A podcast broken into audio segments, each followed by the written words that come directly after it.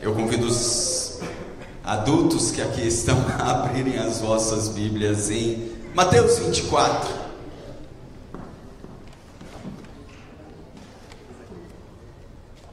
Mateus capítulo 24.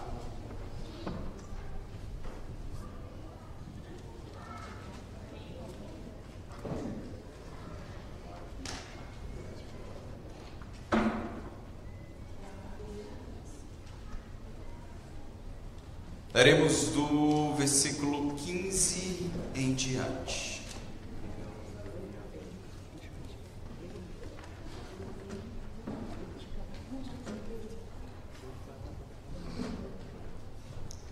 A palavra de Deus diz: Assim, quando vocês virem o sacrilégio terrível, do qual falou o profeta Daniel no lugar santo, quem lê, Entenda. Então os que estiverem na Judéia fujam para os montes. Quem estiver no telhado de sua casa, não desça para tirar dela coisa alguma. Quem estiver no campo, não volte para pegar seu manto. Como serão terríveis aqueles dias para as grávidas e para as que estiverem amamentando. Orem, para que a fuga de vocês não aconteça no inverno, nem no sábado, porque haverá então grande tribulação, como nunca houve desde o princípio do mundo até agora, nem jamais haverá. Vamos ler juntos o 22? Se aqueles dias não fossem abreviados, ninguém sobreviveria, mas por causa dos eleitos, aqueles dias serão abreviados. Se então alguém disser: Vejam, aqui está o Cristo, ou ali está ele, não acreditem. Vamos ler juntos o 24? Pois aparecerão falsos cristos e falsos profetas que realizarão grandes sinais e maravilhas para, se possível, enganar até os eleitos. Vejam que eu os avisei antecipadamente. Assim, se alguém disser, ele está lá, no deserto, não saia. Ou ali está ele, dentro de casa. Não acreditem, porque, juntos o 27, porque assim como o relâmpago sai do Oriente e se mostra no Ocidente, assim será a vinda do Filho do Homem. Onde houver um cadáver, aí se ajuntarão os abutres. Imediatamente após a tribulação daqueles dias, o sol escurecerá e a lua não dará sua luz, as estrelas cairão do céu, e os poderes celestes serão abalados. O 30 juntos. Então aparecerá no céu o sinal do Filho do Homem, e todas as nações da terra se lamentarão e verão o Filho do Homem vindo nas nuvens do céu com poder e grande glória. E ele enviará os seus anjos com grande som de trombeta, e estes reunirão seus eleitos dos quatro ventos, de uma a outra extremidade dos céus. Aprendam a lição da figueira. Quando seus ramos se renovam e suas folhas começam a brotar, vocês sabem que o verão está próximo. Assim também, quando virem todas estas coisas, saibam que ele está próximo às portas. Eu asseguro a vocês que não passará esta geração até que todas essas coisas aconteçam. Os céus, vamos ler juntos o 35? Os céus e a terra passarão, mas as minhas palavras não passarão. O 36. Quanto ao dia e a hora, ninguém sabe, nem os anjos dos céus, nem o filho, senão somente o Pai. Todos nós que já tivemos filhos aqui, percebemos bem quando ainda bebês, como o Noah que está ali com o Alex, eles começam a se comunicar. E na comunicação, quando eles estão com fome ou com alguma dor, o que é que eles naturalmente fazem? Choram. Mesmo não sabendo verbalizar o choro é uma forma de identificar que algo não vai bem. Contudo, ainda bebês, eles já começam a dominar a arte de enganar. E às vezes eles não estão nem com fome, nem estão com dor alguma, mas não querem ficar onde estão, ou querem ir para o braço, ou querem ir para um outro lugar, e o que é que eles fazem? Choram como uma arma de persuasão para enganar os pais, para que os pais pensem que algo não vai bem. A triste notícia é que à medida que eles crescem, isso só piora. E o engano vai aumentando, aumentando, e aquele pequeno ser humano, pequeno pecador, ele vai tendo maiores habilidades para enganar e persuadir. Fato é que o engano, ele faz parte da história humana desde que o pecado entrou. Desde a queda, não necessariamente dos homens, mas desde a queda dos anjos, que muito provavelmente aconteceu nos seis primeiros dias da criação. Quando Satanás cai e um terço dos anjos cai com eles, eles deixam seu estado de pureza e ali se tornam pecadores. E quando nós vamos para Gênesis, capítulo de número 3, nós já o percebemos ali. Satanás, outrora Lúcifer, anjo de luz, enganando e tentando persuadir Adão e Eva, distorcendo a palavra de Deus. De Gênesis 3 até hoje, o engano sempre esteve presente. Mas haverá uma época, e prestem atenção, igreja, porque isso é importantíssimo, em que este engano será global e quase que total.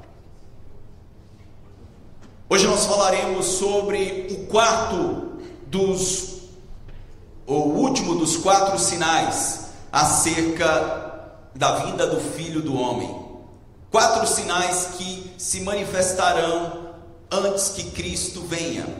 Nós já vimos que antes que Cristo venha, todas as nações, ou todas as etnias, povos, tribos e línguas serão evangelizados. Nós vimos que Deus enviará um avivamento sobre a nação de Israel. Ali em Romanos 11, nós vimos que antes que Cristo venha, a grande tribulação acontecerá e os cristãos serão perseguidos em todo o mundo. E hoje nós veremos que durante a grande, grande tribulação, o anticristo, o homem da iniquidade, ele se, se manifestará. Se você olhar comigo novamente, a partir do versículo 15, logo após Jesus falar que o evangelho do reino seria pregado em todas as nações, aqui ele está indicando, aqui ele está instruindo os seus discípulos. Ele diz: Olha, assim quando vocês o quê? Virem o sacrilégio terrível do qual falou o profeta Daniel no lugar santo, quem lê, entenda. Daniel é um dos profetas veterotestamentários que mais falou sobre os fins dos tempos. Ele fala sobre a perspectiva do juízo e a manifestação de tal homem da iniquidade. E aqui Jesus ele vai dar algumas instruções de como isso acontecerá. Ele diz: Então os que estiverem na Judéia fujam para os montes, quem estiver no telhado da sua casa não desça para tirar dele coisa alguma. Uma primeira verdade que eu quero trazer, com base nesse texto que nós lemos, é que o espírito do anticristo, preste atenção, e quem gosta de anotar, anote isso. O espírito do anticristo sempre esteve presente no mundo caído. O espírito do anticristo, a ação do anticristo, sempre esteve presente no mundo caído. E é por isso que aqui Jesus está falando, Nidiane, de acontecimentos que se manifestariam naquela geração. Porque o penúltimo verso que nós lemos, ou o antepenúltimo, 34, ele disse: Olha, eu asseguro a vocês que não passará essa geração até que todas essas coisas aconteçam. Então, alguns entenderam equivocadamente que Jesus voltaria naquela geração. Não é isso que ele está falando. Ele está falando que o espírito do anticristo já estava presente, o Wellington. ele já estava operando, que haveria uma ação de juízo sobre aquela geração específica. Lembrem-se, essa geração, neguinho, foi a geração que disse: Olha, solta Barrabás, o ladrão, e crucifica a Cristo, e que caia sobre nós o sangue dele. No ano 70, no ano 70, isso aqui foi no ano 33. Então, no ano 70, 37 anos depois, um juízo de Deus vem sobre aquela nação. Um juízo, lembrem-se, eu falei que a vinda do Senhor nem sempre está relacionada à segunda vinda. Então, no ano 70, Cristo vem sobre essa geração de judeus, e o espírito do anticristo estava agindo ali, e uma vinda de juízo veio como, como um sinal de que este povo se rebelou contra o Senhor. Talvez você se pergunte, pastor, o que é o espírito do anticristo? Deixe sua Bíblia marcada aí em Mateus e vá lá para 1 João. 1 João, lá no finalzinho da sua Bíblia, primeira carta de João, não é Evangelho de João. Primeira carta de João, capítulo 2. 1 João, capítulo de número 2. Vejam que o apóstolo do amor, o mesmo apóstolo que escreveu o livro de Apocalipse, ele declara sobre uh, o espírito do, do anticristo. Verso 18 em diante. Filhinhos, essa é a última hora. E assim como vocês ouviram que o anticristo está vindo, vamos ler juntos? Já agora, muitos anticristos têm surgido, por isso sabemos que é a última hora. Eles saíram do nosso meio, mas na realidade não eram dos nossos, pois se fossem dos nossos, teriam permanecido conosco. O fato de terem saído mostra que nenhum deles era dos nossos. Até aqui.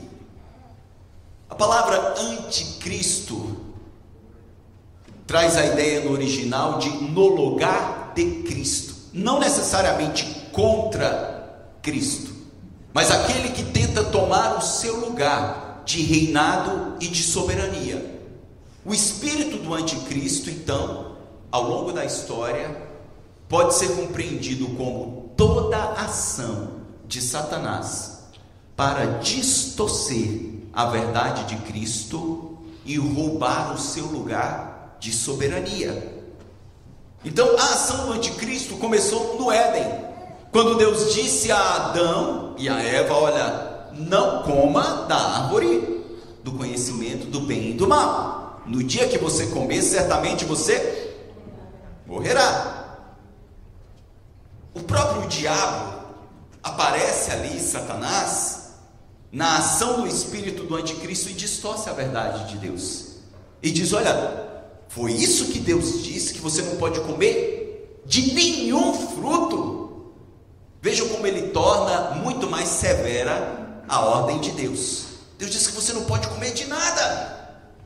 E aí o espírito do anticristo, que é o espírito do engano, Edinho, é o espírito do enganador. Ele consegue o que ele tanto queria, que era persuadir e enganar Adão e Eva.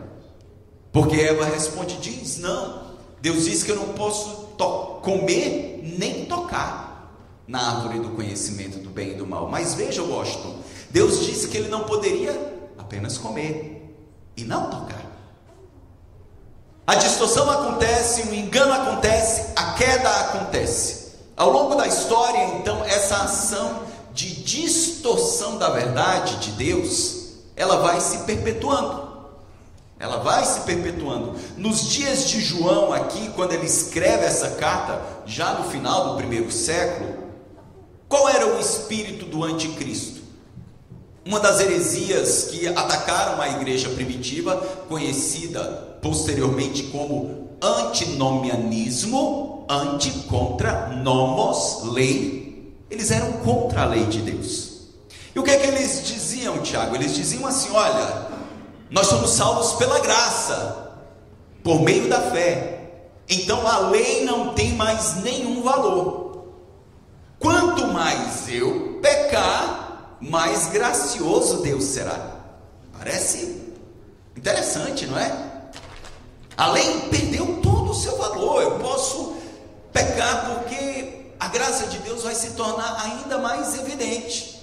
E João escreve dizendo: Olha, esse é o espírito do anticristo. Porque aquele que diz que não tem pecado, mente, a verdade não está nele, é o que ele diz no início do capítulo 2. Mas, se confessarmos os nossos pecados, ele é fiel e justo para perdoar os nossos pecados. João está dizendo: não, isso não é verdade, isso é distorção da verdade. E aí ele diz: olha, o anticristo, artigo definido, que é um último personagem, vocês ouviram falar que ele tem surgido. Mas voltando para, para João 2, que nós lemos, Wellington. Mas agora saibam que muitos anticristos, plural, já estão no vosso meio. Já estão entre vocês. E João ele ainda diz: olha, eles saíram de onde? Eles saíram do meio de nós. Então observe que o espírito do anticristo, a ação do anticristo não está do lado de fora da igreja, distante da igreja. Às vezes ele se mistura com a igreja, mas eles saíram porque eles não eram dos nossos. Se eles fossem dos nossos, eles teriam o quê? Permanecido. Isso é o que a fé reformada chama de perseverança dos santos. Mas no outro momento nós falamos. Então, irmãos, qual é o princípio bíblico? O espírito do anticristo sempre agiu ao longo da história da igreja, tentando o quê? Tentando distorcer a palavra de Deus, tentando enganar, tentando adulterar. É por isso que nós precisamos avidamente conhecer a Bíblia. Porque quem não conhece a Bíblia profundamente é facilmente enganado. Por que, que às vezes nós conseguimos, adultos, enganar as crianças quando eles querem alguma coisa. Não deveríamos fazer isso, não é? Mas dizemos não, não, e inventamos uma desculpa ali tão simples. E elas acreditam porque elas são ingênuas. Elas não têm amadurecimento e não têm conhecimento amplo da vida. Por que, que muitos cristãos são enganados pelo espírito do anticristo? Porque não conhecem a palavra. Saiba, conhecer essa palavra te livrará do engano do espírito do anticristo. Nós vemos aí muitos cantores, youtubers, evangélicos famosos que caem, que apostatam da fé, que abraçam abertamente a homossexualidade, que abraçam abertamente a vida profana, e muitos ficam. Ah.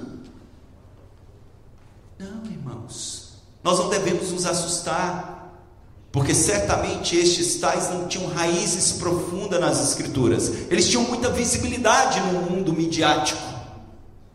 Mas quando nós estamos enraizados na palavra de Deus, o espírito do anticristo não nos enganará tão facilmente. Primeira reflexão: conheça a Bíblia. Você tem essa desesperada necessidade de conhecer a verdade.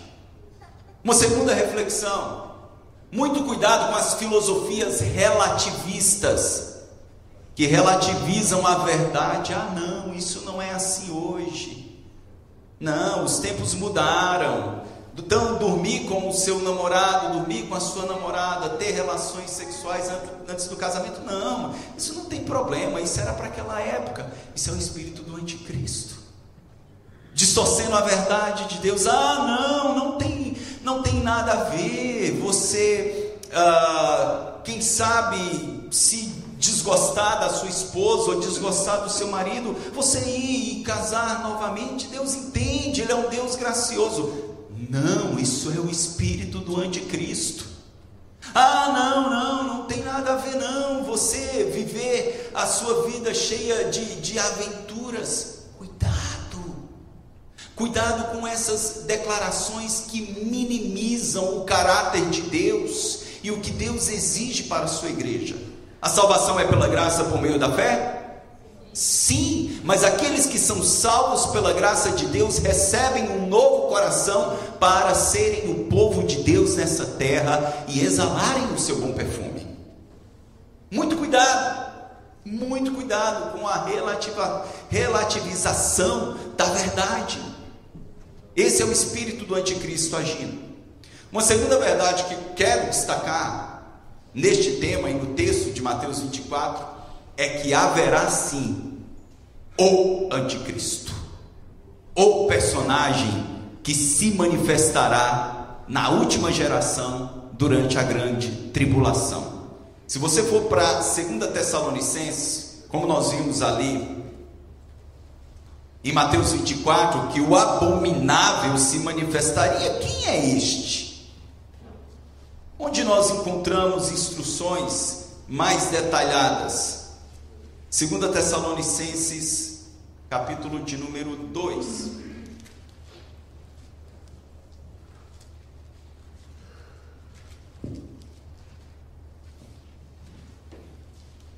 Segunda Tessalonicenses, capítulo de número 2. Diz a palavra de Deus. Irmãos, quanto à vinda do nosso Senhor Jesus Cristo e a nossa reunião com eles, rogamos a vocês que o quê? Que não se deixem abalar nem alarmar tão facilmente, quer por profecia, quer por palavra, quer por carta supostamente vinda de nós, como se o dia do Senhor já estivesse. Olha só, uma pausa aqui. Explode uma guerra aqui, Jesus está voltando. Dá uma pandemia ali, olha, Jesus está às portas. O mundo vai acabar amanhã. Vejam que Paulo diz: olha, não se deixem abalar nem alarmar tão o quê? Ele está instruindo a igreja. Não é qualquer coisa e evento que acontece que a igreja deve estar alarmada como se o mundo estivesse acabando. E aí ele vai dar a instrução de o porquê, o que precisa acontecer. Versículo 3. Vamos ler juntos? Não deixem que ninguém os engane de modo algum. Antes daquele dia virá a apostasia e então será revelado o homem do o homem do pecado, o filho da perdição. E o texto se é, estende dizendo: Este se opõe e se exalta acima de tudo que se chama Deus ou é objeto de adoração, chegando até a sentar-se no santuário de Deus, proclamando que Ele mesmo é o quê? Deus. Ele mesmo é Deus. Não se lembram de que quando eu ainda estava com vocês, costumava falar essas coisas, e agora vocês sabem o que está detendo, para que ele seja revelado no devido tempo. A verdade é que o mistério da iniquidade já está em ação, ou seja, o espírito do anticristo já está agindo. Restando apenas que seja afastado aquele que agora o detém.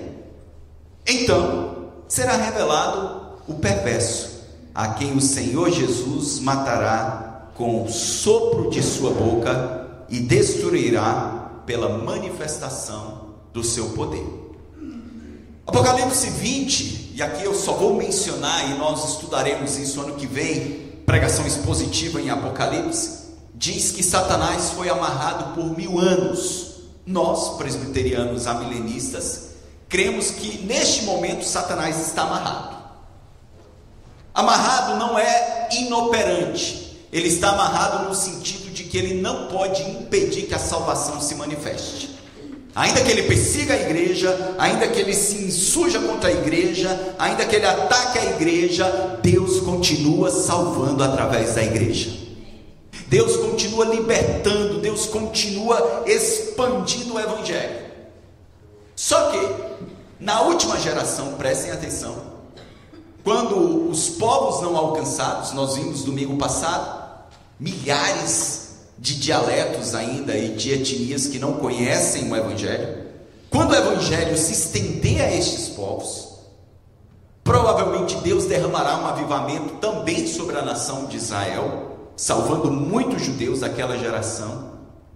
E esse espírito do anticristo que agora está em ação, enganando, ele será materializado através de uma pessoa. O anticristo será uma pessoa. Muitos ao longo da história disseram que era o Papa, outros disseram que era Nero, o imperador. Todo imperador totalitário, todo governo totalitário, ele traz o espírito do anticristo, porque ele está se colocando contra a verdade de Cristo. Eu posso dizer então que o imperador da Coreia do Norte, ele traz o imperador, o, o espírito do anticristo? Sim. Eu posso dizer que outros ditadores que surgiram, eles trazem o espírito do anticristo? Sim. Mas eu não posso dizer que eles são o anticristo. O anticristo ainda está por vir. Ele se manifestará na última geração. Ele se levantará contra tudo que se chama Deus e culto, e ele se autoproclamará Deus. Nós veremos no outro momento que este anticristo ele será um líder político e religioso ao mesmo tempo e terá poder de fazer prodígios e sinais. Ele não será só um enganador. Ele terá poderes sobrenaturais.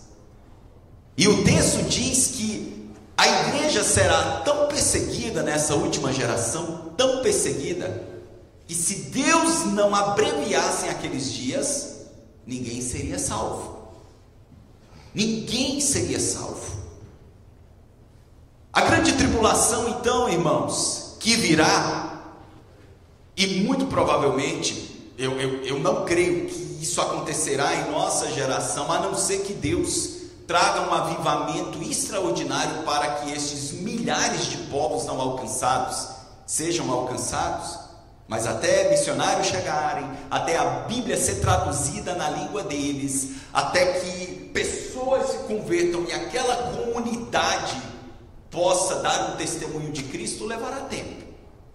Mas talvez na geração dos nossos filhos, ou dos netos, ou bisnetos, a grande tribulação virá e este, o anticristo, este personagem escatológico, ele reinará sobre todas as nações.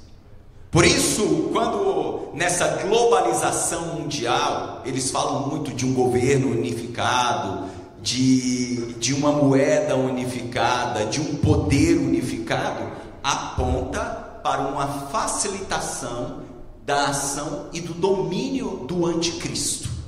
Tempos difíceis virão sobre essa terra.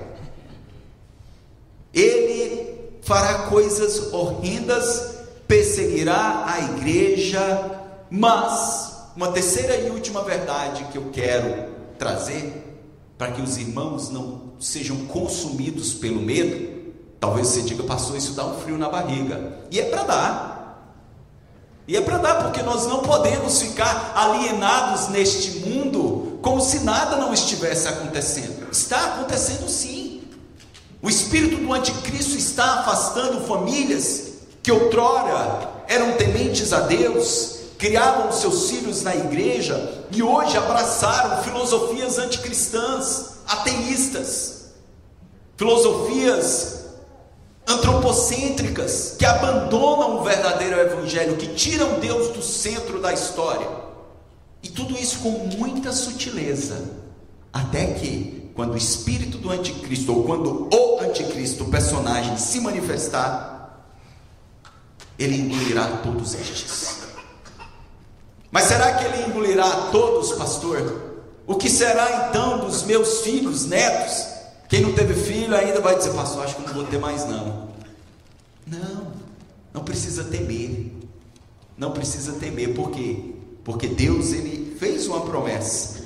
O texto que nós lemos, se vocês observarem, voltando a 2 Tessalonicenses, capítulo 2, vejam bem, para nós encerrarmos. 2 Tessalonicenses, capítulo 2. Vejam o que o Senhor diz após versículo 8, versículo 9.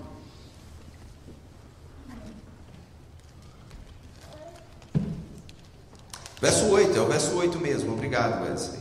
Então será revelado o perverso. Qual é a promessa que nós temos aqui, irmãos? Vamos juntos? A quem o Senhor Jesus matará com o sopro de sua boca e destruirá pela manifestação da sua vinda. A grande tribulação será um período curto, provavelmente de sete anos.